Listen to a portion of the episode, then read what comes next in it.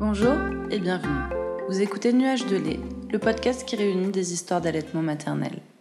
Aujourd'hui, je reçois Delphine, qui est la maman d'Olympe et qui est à la tête des comptes Instagram La nature est bien faite et Images Montessori.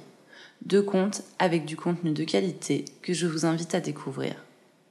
Concernant l'allaitement maternel, il s'agit pour Delphine d'un allaitement de conviction. Elle voulait allaiter le plus longtemps possible sa fille. Aujourd'hui, ça fait un peu plus de deux ans qu'elle l'allaite. Elle nous raconte son histoire. Bonjour Delphine. Bonjour. Euh, merci d'avoir accepté de témoigner pour Nuage de lait. Et merci pour l'invitation. Je t'en prie. Alors, est-ce que tu peux te présenter, s'il te plaît? Alors oui, donc je suis Delphine, j'ai 35 ans et euh, je suis maman d'une petite fille de bientôt deux ans et demi. Olympe, si Olympe, je ne pas. c'est ça, exactement. Et euh, je vis à Lyon avec euh, avec mon conjoint et ma petite fille. Oui, et tu proposes aussi sur Instagram euh, des contenus euh, Montessori, des images, hein, c'est ça? Oui, c'est ça. Alors en fait, j'ai deux comptes Instagram. Euh, mon compte principal qui s'appelle La nature est bien faite, qui, euh, comme son nom l'indique, euh, vise à, euh, à faire un petit peu euh, un éclairage sur ce que la nature a prévu pour notre espèce et qui nous permet de nous recentrer euh, bah, sur notre maternité, notre parentalité et qui, euh, qui finalement est juste un, un journal de découverte que je découvre moi-même à travers mes pérégrinations de, de maman. Et en fait, euh, c'est des découvertes que j'ai pu faire euh, à travers euh, ma grossesse, mon accouchement, mon postpartum, et puis bah, de jour en jour, au fur et à mesure que ma fille grandit et moi aussi, et où je me suis dit mais mais c'est dingue en fait. en fait, on a tout ça en nous, notre espèce a tout prévu, et et, et finalement notre société a, a caché beaucoup de choses, nous a mis sur d'autres chemins qui aujourd'hui nous rendent pas forcément service et surtout ne rendent pas forcément service à nos enfants. Et finalement, euh, c'est ça part d'un constat qui est que quand on regarde ce que la nature a prévu pour nous, bah finalement les choses sont beaucoup plus simples et les choses rendent heureux euh, le maximum de personnes euh, au sein du foyer et, et- et en dehors. Donc voilà, euh, ce compte La Nature est bien faite euh, essaye de, de relater tout ça euh, avec une prise de position qui est tout à fait personnelle sur les sujets que nous on découvre en tant que famille et que j'essaye au maximum de, de documenter euh, pour que ça soit euh, que ça soit le, le plus transparent euh, pour les personnes qui nous suivent. Et j'ai aussi effectivement un deuxième compte qui s'appelle euh, Images Montessori, qui est un compte euh, où je propose à prix libre des images classifiées. Donc c'est euh, ce qu'on appelle des cartes de nomenclature la plupart du temps, mais sans le texte qu'il y a en dessous, qui est destiné aux enfants non lecteurs. Donc ça va de six mois à jusque l'enfant, jusqu'à ce que l'enfant euh, sache lire et qui euh, qui aborde différents différents sujets pour qu'on puisse facilement aborder le monde qui nous entoure avec nos enfants. Et c'est super. Moi, j'ai découvert bon, ton compte La Nature est bien faite. Ça fait un moment que je le connais et bah, il est très riche. Il est euh, plein de ressources. Et j'ai découvert euh, il y a pas longtemps du tout euh, ton autre compte euh, avec euh, ces images Montessori. Et il est très bien fait aussi. Et je pense que je vais aller l'explorer un petit peu plus. C'est cool, merci. Et alors, euh, dis-nous alors euh, l'allaitement pour toi avec euh, Olympe. Euh, alors l'allaitement. Alors déjà, euh, moi j'ai suivi euh, une prépa physio euh, pour mon accouchement, euh, vraiment par hasard. Enfin, je, je me destinais pas forcément euh, à cette voie-là, euh, même si j'ai été élevée dans une famille euh, très nature euh, où on est très peu médecine allopathique à la maison. J'ai grandi dans les huiles essentielles, etc. Donc finalement, je me suis retrouvée aussi moi-même dans ce cheminement-là. Mais tout ça pour dire que voilà, ce- le, le- côté physio est arrivé un peu à moi comme ça. Donc, il n'y a pas de hasard. Hein.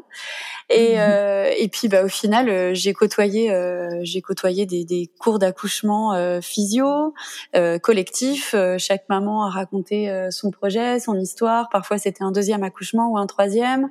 Et puis bah, forcément, un des derniers cours, je crois que c'est euh, c'est les cours sur sur l'allaitement et les premiers soins de bébé. Et, et là, il y avait une, euh, une autre maman qui était là et qui allaitait un enfant d'un an. Et je me suis dit, waouh, mais comment c'est possible ce truc? Je savais pas. Et moi, dans ma tête, je m'étais dit, allez, ok, euh, l'allaitement, c'est ce a de plus naturel euh, pour pour moi, pour mon enfant. Donc, je, pour moi, il n'y avait pas d'autre option possible. Mais je savais que ça pouvait être compliqué Euh, voilà, je sais. D'ailleurs, euh, notre mailloticien euh, nous avait dit si vous pensez que l'accouchement c'est le plus dur, il reste l'allaitement derrière, et je préfère vous dire que c'est pas de tout repos pour que vous ne tombiez pas forcément de trop haut. Et il a eu raison de nous prévenir. oui. Voilà, donc donc l'allaitement vraiment, je, je me suis mise à le à le, bosser un peu pendant mon dernier trimestre de grossesse. J'ai acheté le livre de la Leche League, j'ai acheté le livre l'art très illustré de l'allaitement maternel qui m'a fait mourir de rire et qui a vachement décomplexé le sujet, euh, beaucoup moins tabou. Enfin voilà, je, je, trouvais super bien. Et puis j'ai échangé aussi avec euh, une amie qui a allaité euh, son fils au-delà des un an et voilà, c'était un peu ma personne de référence et je me suis dit ok, si elle elle y est arrivée, il n'y a pas de raison que j'y arrive pas, tout est possible quoi. Donc voilà, euh, l'allaitement, euh, ma rencontre avec l'allaitement, c'était euh, c'était pendant ma grossesse. Et puis bah, accouchement physio, pas du tout. J'ai malheureusement été déclenchée à J plus 6 dans une maternité de niveau 3. Ce qui veut donc dire totalement éloigné de l'aspect physiologique.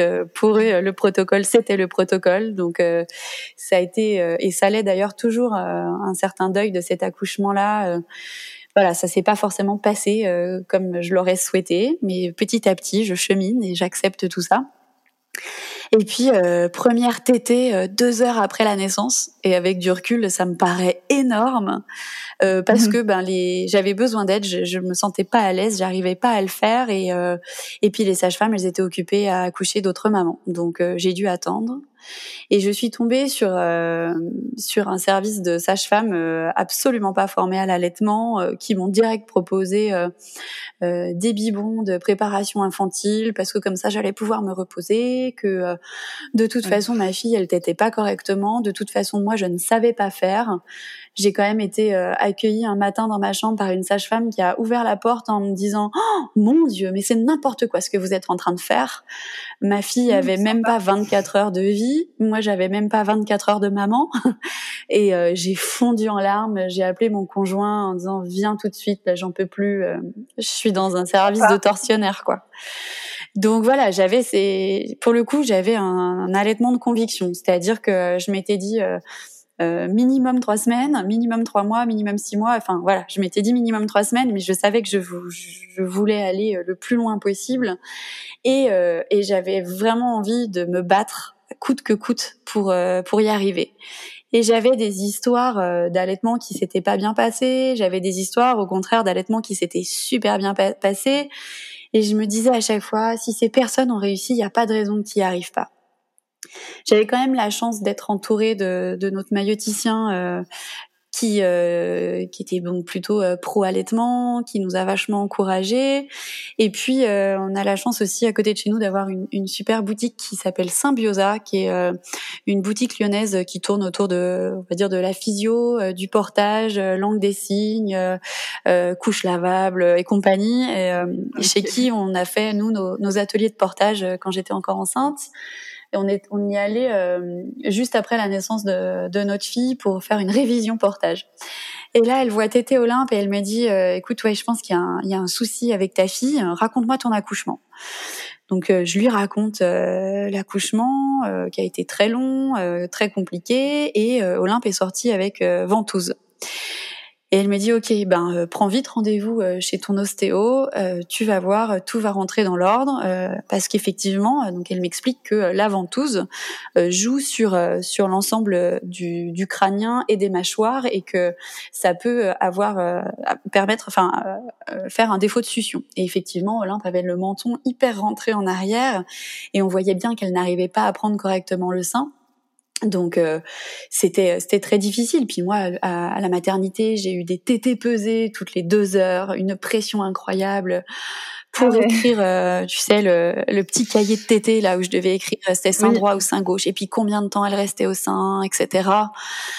Euh, personne ne m'a accompagné dans les positions, personne ne m'a accompagné dans euh, comment utiliser un coussin d'allaitement, tout ça. Et pourtant, je regardais les vidéos YouTube de la Leche League avec mon conjoint tous les soirs. Enfin, c'était euh, c'était atroce. Franchement, ça nous a euh, ça nous a vraiment mis dans un dans un bad mood euh, dès le début. mais parce que on était super mal accompagnés. Et en fait, on savait qu'on était mal accompagnés et on avait cette impression de devoir se battre pour juste faire exister quelque chose qui aurait dû être naturel et où les personnes accompagnantes dans un service de maternité, dans une des plus grosses maternités de France, on se dit ben les gens doivent être formés quoi. C'est pas possible, c'est pas possible que ça soit autrement. Et en fait, c'était pas le cas. Donc voilà, on, s'est recentré sur notre petit réseau euh, de maternage proximal.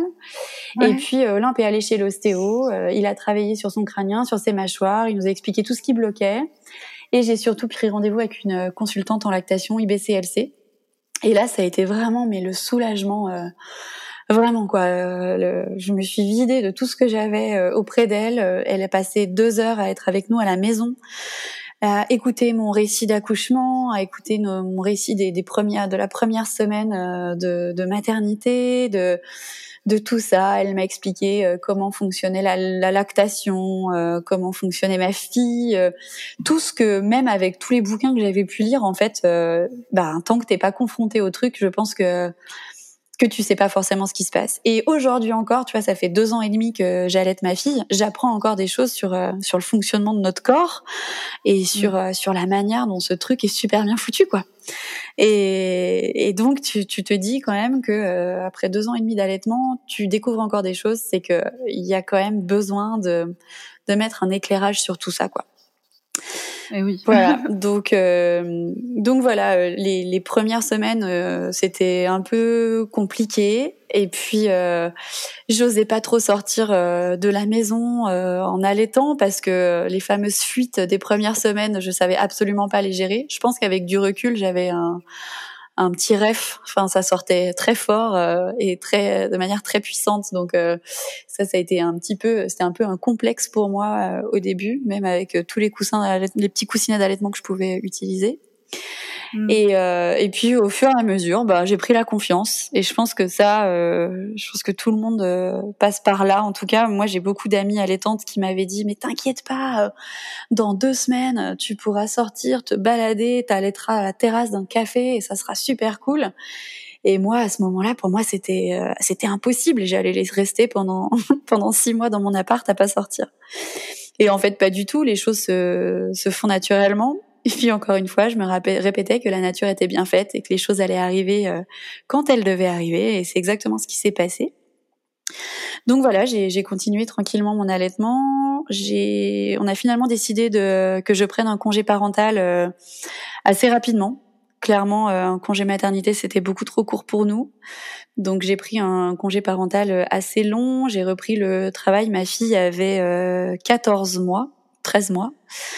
Euh, donc euh, c'était cool parce que je me suis pas trop posé la question, je me suis pas mis la pression que j'aurais pu me mettre euh, du tire-lait, des quantités suffisantes pour un enfant de moins de 12 mois. Et là, elle était diversifiée euh, depuis ses sept mois. Et, euh, et, on a eu la chance de tomber sur une assistante maternelle qui avait elle-même allaité ses enfants jusqu'à leurs trois ans, qui avait elle-même ah fait la DME, qui avait jamais donné de biberon à ses enfants, qui avait un autre petit garçon euh, en garde qui était lui aussi euh, allaité depuis depuis longtemps. Donc elle était hyper à l'aise à l'idée de donner du le lait que je tirais au verre. voilà, elle était prête à essayer plein d'autres contenants qu'elle avait d'ailleurs elle-même dans ses tiroirs. Donc euh, on a mis du temps à la, à la trouver cette personne. On l'a et on a été ravis de, bah, de faire cette séparation euh, congé parental, retour à la vie professionnelle avec elle parce que ça a été tout en douceur quoi. Donc euh, donc voilà globalement notre histoire et puis et puis aujourd'hui, bah voilà, deux ans et demi d'allaitement. Euh, on est passé par des hauts et des bas. Moi, il y, y a eu des moments où j'en avais un peu marre euh, parce que voilà, la, la, je trouve que le, la, la, succion peut évoluer aussi euh, au fur et à mesure. Et puis quand l'enfant grandit. Euh, il a des attitudes un peu différentes aussi vis-à-vis de l'allaitement, euh, le fameux tripotage du deuxième sein pendant la tétée qui à un moment donné m'a horripilé. Et puis on a discuté, et puis du coup maintenant, euh, quand je lui dis d'arrêter parce que ça me gêne, elle le fait. Donc on a trouvé un terrain d'entente là-dessus. Et, euh, et voilà. Et puis aujourd'hui, bah, moi j'ai pas du tout envie euh, d'arrêter spécialement. aujourd'hui. Peut-être que demain, ça sera différent. On, on aimerait le sevrage naturel. Et puis voilà. Et puis si ça se trouve, dans deux mois, je changerai d'avis et il y aura une autre histoire qui arrivera, je sais pas. Mais mais voilà, pour le moment, on se dirige tout naturellement vers vers un sevrage naturel. Et ça vous convient à tous les trois. Et ça nous convient à tous les trois. Et effectivement, euh, c'est un projet euh, qu'on qu'on avait euh, tous les deux avec mon conjoint sur l'allaitement. Euh, je l'ai convaincu parce que lui, il a été allaité quand il était petit, euh, pas forcément très longtemps, mais il a été allaité. Moi aussi, pas forcément très longtemps, mais j'ai été allaitée il n'avait pas d'a priori particulier et euh, à chaque fois que je lisais des choses sur l'allaitement, les bienfaits pour la mère et pour l'enfant, je lui en faisais part et pour lui ça s'est imposé comme une évidence. Et d'ailleurs euh, au tout début il disait on allaite et ce on allait était tellement précieux à mes yeux quoi. C'était trop bien. Et même vis-à-vis de des autres dans, dans nos amis proches qui ont eu des enfants euh, à peu près euh, au même moment que nous euh, j'étais la seule à, à, vouloir allaiter aussi longtemps. Et, et, on est passé pour des incompris. Enfin voilà on n'a pas été beaucoup compris dans notre choix. Et euh, on m'a même demandé si j'en avais pas marre d'être l'esclave de ma fille. Ah voilà donc c'est des choses qui c'était difficile à entendre. Et il a toujours défendu notre approche euh, comme une approche de famille quoi et pas pas que le délire de la mère donc ça c'est cool et puis quand j'avais envisagé de reprendre le travail quand Olympe avait six mois et ça me ça me tordait le ventre à l'idée de, de la laisser et il m'avait même dit, mais tu sais, hein, moi je ferai tout pour t'aider à, à, continuer l'allaitement, même si tu reprends le travail. Euh, mais je veux pas que tu t'épuises pour autant. Et puis si tu veux l'allaiter jusqu'à un an, tu l'allaiteras jusqu'à un an. Et puis si c'est plus tard, c'est plus tard. Et voilà, ça, ça m'avait, euh, ça m'avait vachement conforté dans l'idée que voilà, j'étais aussi portée par lui dans ce projet-là. Et euh, et quand il y a des coups de mou, ben je sais que qu'il est là pour pour pour me porter quoi. Donc c'est cool. Oui, et finalement, c'est toi qui allaites, mais c'est quelque chose euh, euh, que vous portez euh, tous les deux pour Olympe, et c'est pas juste toi qui donne le sein, c'est quelque chose de, de plus global, familial. ouais, tout à fait, tout à fait. Et donc là, Olympe, elle a deux ans et demi. tu disais que tu avais des proches qui comprenaient pas forcément ou qui te disaient que est-ce que tu t'en as pas marre d'être l'esclave de ta fille? Est-ce que tu, tu subis parfois le regard euh, des gens à l'extérieur, que ce soit des connaissances ou pas? Euh, Voilà, c'est des choses qui parfois reviennent dans le discours de certaines mamans. Euh, le fait d'être mal à l'aise, d'allaiter en public. Alors avec des tout petits, mais c'est vrai que quand ils deviennent plus grands, c'est peut-être moins démocratisé en France, donc les gens peuvent se dire non mais il a quel âge je suis là, il tête encore. Est-ce que toi c'est quelque chose auquel tu dois faire face parfois? Oui, et oui, oui, tout à fait. Alors au tout début, effectivement, quand elle était petite, ben j'ai juste dû prendre mes marques euh, euh, par rapport à, à, à, moi, mon corps vis-à-vis des autres. Euh, et au final, je me suis rendu compte que j'étais très peu complexée vis-à-vis de ça. Et, et en fait, à chaque fois que, que je la mettais au sein euh, en public, enfin de à l'extérieur, je veux dire euh, je me rendais compte qu'au final, on, on, était dans une bulle toutes les deux et que rien ni personne, euh, quels que soient les regards ou ce qu'on pouvait entendre, ne pouvait nous atteindre. Et du coup, ça s'est toujours super bien passé. J'ai jamais eu de remarques désobligeantes de la part de personnes euh, extérieures enfin que je connaissais pas dans la rue. J'ai toujours eu des remarques bienveillantes. Euh, une fois euh, dans le bus, euh, Olympe t'était et il y a une dame qui s'est assise à côté de moi, un petit peu âgée, qui m'a dit c'est merveilleux ce spectacle que vous nous offrez. Oh là là, cette petite fille a tellement de chance. J'espère que ça durera longtemps. Oh, et alors là, j'avais les larmes aux yeux. C'était trop bien de d'entendre ça. C'était c'était hyper encourageant, c'était chouette. Donc je retiens plutôt ces moments-là.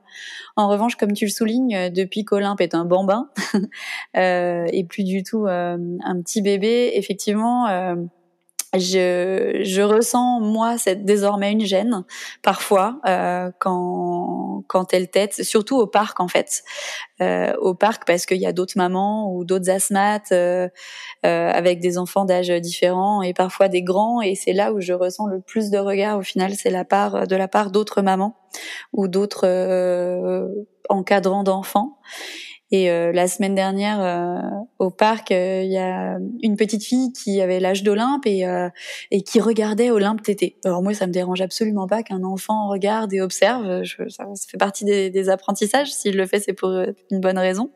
Soit ça lui rappelle un bon souvenir, soit ça lui donne envie, soit il trouve ça bizarre et auquel cas il apprendra quelque chose. Et, euh, et son, son asthmate vient la voir en disant bah tu vois euh, elle euh, c'est son goûter c'est comme ça qu'elle mange toi t'as eu ton goûter elle peut-être que c'est encore un bébé et alors ça m'a, ça m'a trop énervé d'avoir ça à ce côté. tu dois être un bébé pour téter. Et et puis quand tu têtes, surtout, tu manges pas de solide, quoi, quel que soit ton âge. Donc voilà, c'est ce genre de choses euh, que je peux euh, parfois avoir. Et puis, euh, et puis juste après, il y a une maman qui est venue me voir et qui me dit Oh là là, c'est trop chouette de l'avoir encore tété. moi, mes filles, elles ont 5 ans, c'était des jumelles. Et puis parfois, elles me soulèvent aussi le t-shirt et je laisse faire parce que ça leur fait trop plaisir. Donc voilà, il y a, y a vraiment de tout. Mais moi, je me sens plus gênée parce que je sens que ça interpelle davantage le regard des gens. Et j'ai de plus en plus de mal à me mettre dans cette bulle que j'avais au tout début et aussi parce que autour de moi, euh, toutes les mamans qui ont été mamans en même temps que moi, qui ont allaité en même temps que moi, elles ont arrêté plus tôt que moi l'allaitement. Euh, pas forcément parce enfin voilà parce que ça s'est passé comme ça euh, et du coup mon espèce de d'équipe de mamans allaitantes avec qui j'étais depuis le début on, on s'est conseillé on s'est coaché on s'est serré les coudes et ben au fur et à mesure euh, elles ont un peu toutes disparu et euh, du coup c'est des moments que je ne partage plus en tout cas plus euh, plus totalement. Mais j'ai quand même mon équipe de mamans allaitantes euh, je pense qu'en écoutant euh, ces mots elles se reconnaîtront qui sont encore là et et même qui ont des enfants plus grands. Donc ça c'est trop cool. La semaine dernière on est parti en vacances tout ensemble et Olympe à deux ans et demi était l'enfant le plus jeune à l'été et donc ça, ah bah, c'était trop marrant de faire ce constat et je me suis dit que voilà, c'était c'était assez chouette. Et puis bah quand on est nombreuses euh, à être dans ce cas-là, euh, voilà, les gens, je pense qu'ils doivent se dire, ok, alors ça c'est une bande de tordus qui partent toutes en vacances ensemble. Il y a que des enfants qui marchent et qui parlent et qui sont en train de téter. C'est vraiment bizarre ce qui est en train de se passer. Une secte. Voilà, voilà, une secte de plus. bah écoute, euh, tant pis quoi. Enfin, c'est comme ça. Voilà, c'est comme ça. Mais euh, mais en tout cas, euh, j'échange aussi pas mal sur Instagram avec des mamans qui qui sont tout fraîchement mamans ou en tout cas tout fraîchement allaitantes et et qui me posent souvent des questions sur comment tu faisais toi en public. Moi, j'ai peur de me montrer, j'ai honte de mon corps, j'ose pas, je suis pudique, etc. Et et au final, enfin moi, ce que je leur dis à chaque fois, c'est que on est toutes différentes par rapport à ça et que elles trouveront leur marque clairement. Et peut-être que euh, bah, elles oseront euh, jamais euh, donner le sein en passant par l'encolure du t-shirt, c'est que elles auront toujours besoin de, de masquer le sein. Et bah c'est comme ça et, et, et elles trouveront leur marque quoi qu'il arrive, elles trouveront leur marque et et on a des années de, de vision de sein égal euh, sexe à déconstruire. Donc euh, voilà, on, je trouve aussi qu'on contribue à, à, déconstruire ce mythe-là et, euh, et à faire en sorte que euh, l'allaitement soit perçu comme quelque chose de totalement naturel et, et que qu'il y ait plus de débat par rapport à ça, quoi. Et oui, il y a un peu du travail encore après. effectivement, hein, comme tu dis, il y a il y a des mamans oui qui, subissent le regard des autres qui qui doivent faire face à certaines réflexions, mais il y a aussi euh, des gens euh, qui ont des regards bienveillants, des réflexions bienveillantes, qui encouragent aussi euh, l'allaitement et qui donnent confiance. Et après aussi à chaque femme de de voir ce qui lui convient ou pas, parce que moi je m'en rappelle, je voyais sur Instagram notamment des femmes qui disaient oui il faut pas euh, se cacher, il faut pas euh, mettre un linge. Bon, après, je me dis, euh, oui, il faut pas le faire si euh, on a envie d'allaiter publiquement, enfin publiquement, qu'on a envie d'allaiter et que ça nous dérange pas. Mais je comprends aussi que des femmes euh, soient plus pudiques et qu'elles aient pas envie euh, ou qu'elles soient pas à l'aise avec le fait d'avoir un bout de sein qui dépasse et qu'elles aient envie de mettre un petit linge ou un petit quelque chose. Enfin, je pense que c'est vraiment propre à chacune et à chacun. Et voilà aussi que tout le monde puisse trouver euh, ce qui lui convient. Oui, tout à fait, tout à fait. Et puis, euh, euh, et puis ça, ça évolue aussi au fil du temps. Euh, voilà, ça évolue au fil du temps. Après, c'est vrai que ce côté, vous, vous n'avez pas à vous cacher. Je pense que c'est aussi une parole militante qui qui veut, je pense, qui se veut encourageante vis-à-vis de ces mamans-là, si si peut-être elles se sentent obligées de. Euh, enfin moi, en tout cas, je le, je le percevais comme ça. Il faut pas se cacher. Euh, mais maintenant, effectivement, on a tout un rapport à notre corps qui nous est propre et ça, ça doit être absolument respecté, quoi.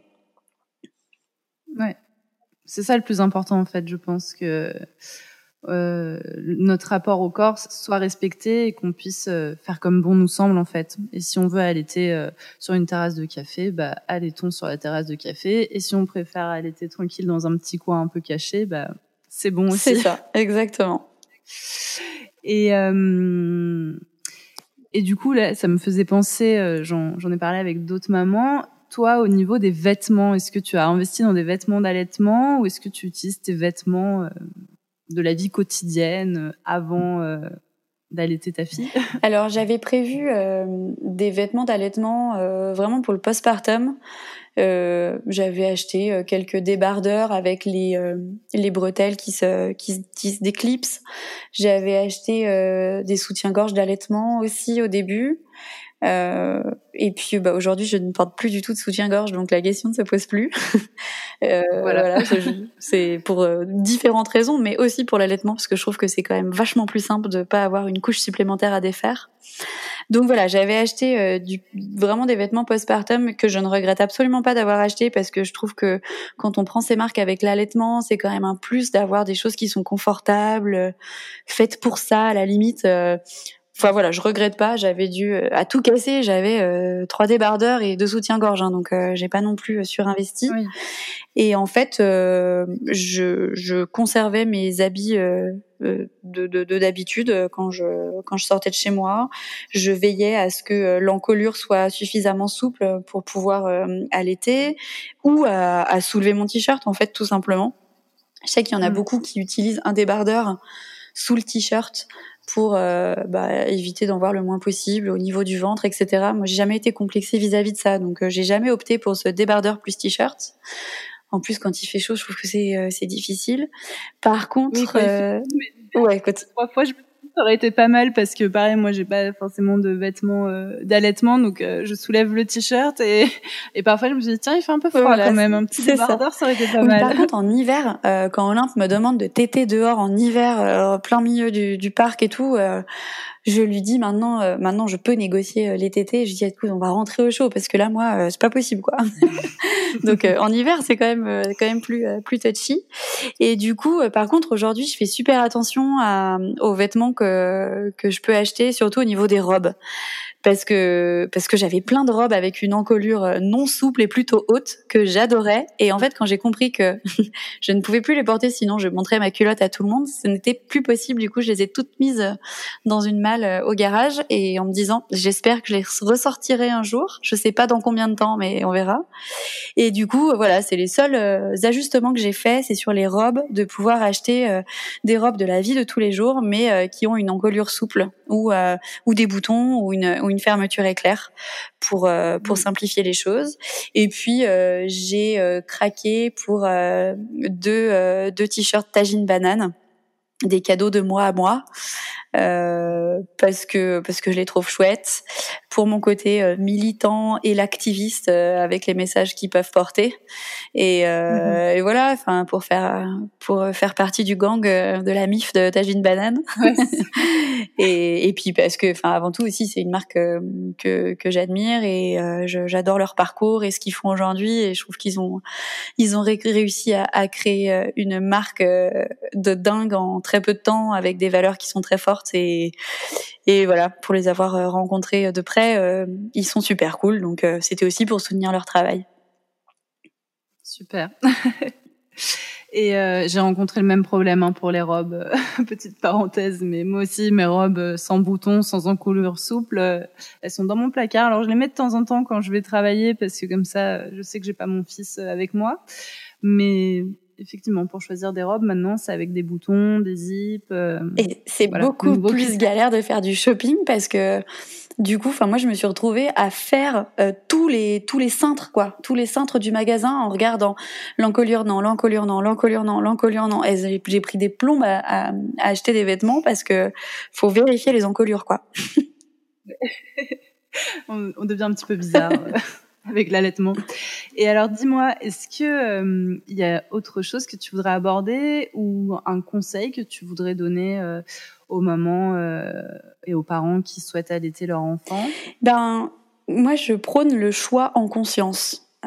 donc ce que je pourrais conseiller à, à, une, une future maman allaitante, enfin en tout cas euh, une, maman qui se pose la question euh, euh, allaiter ou pas euh, avant de donner naissance à son enfant, euh, c'est de se renseigner le plus possible sur l'un ou l'autre en fait, voir voir ce qui peut exister, voir comment l'allaitement se passe et les bienfaits que ça ça apporte à la maman et à l'enfant, parce qu'on parle des bienfaits euh, pour l'enfant, mais on parle que trop peu, à mon goût, euh, des bienfaits pour euh, pour la maman.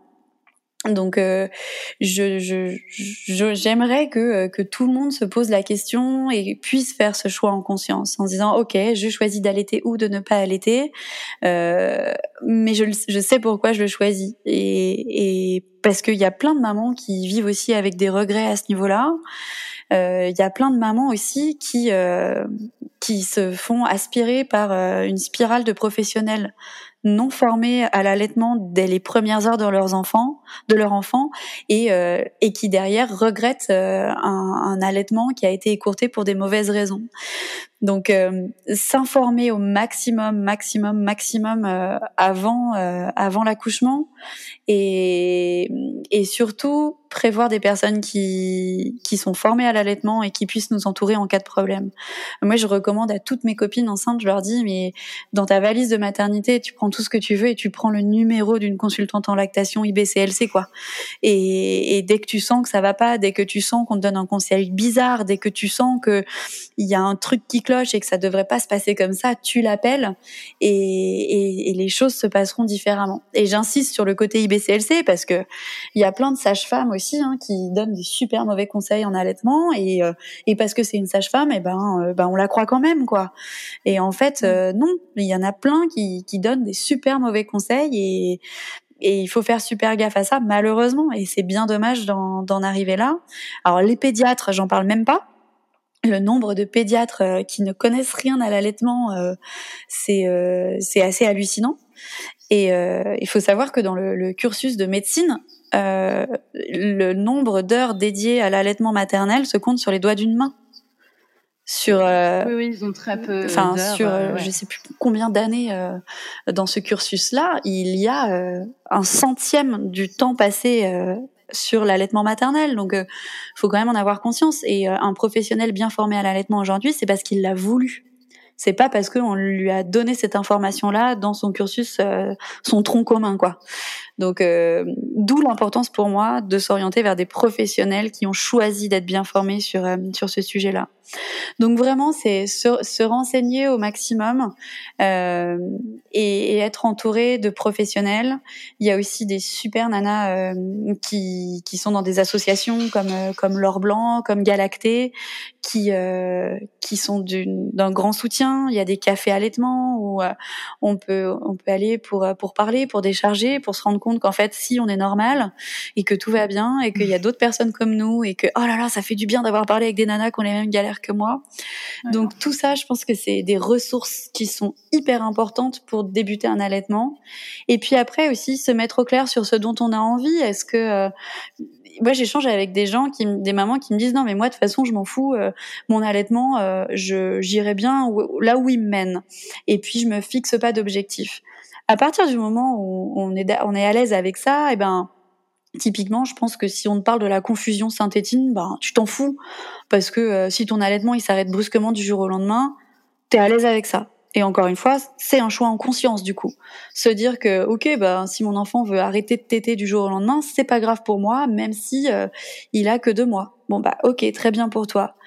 Mais s'il y a d'autres personnes pour qui euh, le projet d'allaitement c'est un projet beaucoup plus long, que on a envie d'aller vers un sevrage naturel ou juste tout simplement jusqu'à la diversification à six mois, etc. Et ben là, je pense que si on n'a pas les bonnes infos, euh, on risque de d'avoir un, un sevrage, euh, un sevrage induit, un sevrage subi. Et c'est là où derrière, on peut voir des mamans aussi qui sont en deuil d'allaitement. Et ce deuil d'allaitement existe vraiment.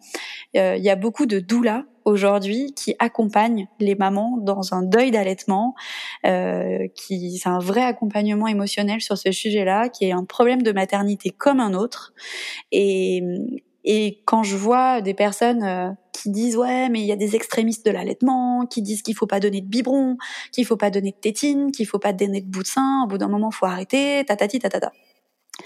Encore une fois, si on voit euh, ces, sujets-là et ces discussions-là avec les yeux d'une maman qui a eu des galères, qui a dû se battre pour euh, arriver à maintenir son allaitement parce que ça lui tenait à cœur et qu'elle en avait absolument envie et que c'était important pour elle dans sa vie de mère, ben on comprend un peu mieux aussi pourquoi il y a y en a autant qui euh, qui tirent des sonnettes d'alarme et qui sont peut-être effectivement jugés extrémistes par d'autres pour qui le projet d'allaitement est peut-être un peu moins euh, un peu moins long, un peu moins important, enfin voilà, qui qui qui est un peu moins euh, un peu moins fort.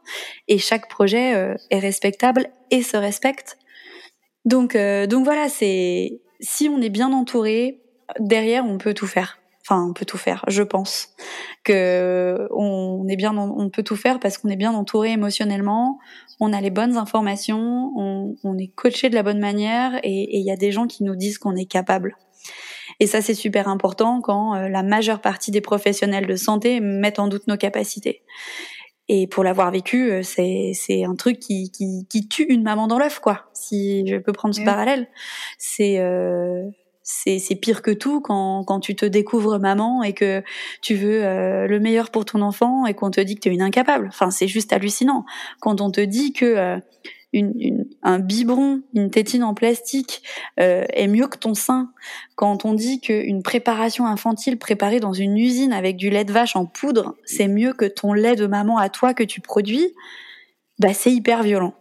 En tout cas pour pour moi, c'est quelque chose qui est hyper violent et et, et, je pense que si on, on, est bien informé, eh ben on peut plus faire face à ça.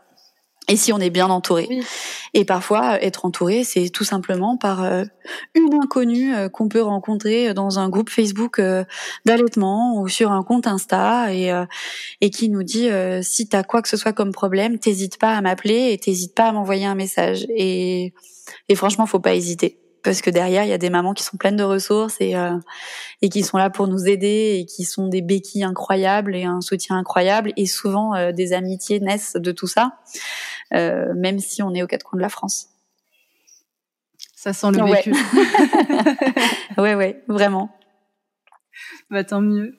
Bah écoute Delphine, merci pour ton témoignage, pour ton, ton engagement, ta spontanéité. Et en t'écoutant, je me disais, euh, la nature est bien faite. Bah ouais, hein. finalement, euh, il y a, enfin, je veux dire, tout, tout, se, tout se résume dans, dans ces quelques mots. Oui, je crois que tu as trouvé euh, pile poil euh, le bon nom euh, pour ton compte Instagram et pour représenter ta manière d'être, les valeurs que tu portes et, et tout ce que tu transmets. Eh ben, merci beaucoup, Charlotte. Merci à toi. Et puis euh, à bientôt. À bientôt. Et j'ai hâte, euh, j'ai hâte d'écouter euh, tous les autres épisodes là. C'est c'est marrant d'avoir toutes ces histoires et de voir comment chacune le vit quoi. C'est trop cool. Et j'espère que bientôt tu pourras interviewer un papa. Oui, alors c'est en projet. Alors après moi, au niveau de l'organisation, je suis pas une rapido, mais ouais, c'est les papas, c'est c'est prévu. J'en ai un là, euh, je sais pas quand est-ce que euh, je vais euh, l'enregistrer, mais euh, ça va être tout bien. Trop bien. Bon ben, on, on, va réussir à porter ces beaux messages alors. C'est cool. Et eh ben merci encore pour cet espace de parole qui me donnait à cœur et, et qui j'espère donnera envie de, de tenter l'aventure et de faire un choix en conscience à, à d'autres. J'espère que ce nouvel épisode vous a plu. N'hésitez pas à le partager et à mettre 5 étoiles sur Apple Podcast afin de faire connaître Nuage de lait au plus grand nombre. Merci pour votre écoute et merci à Delphine pour son témoignage. À bientôt!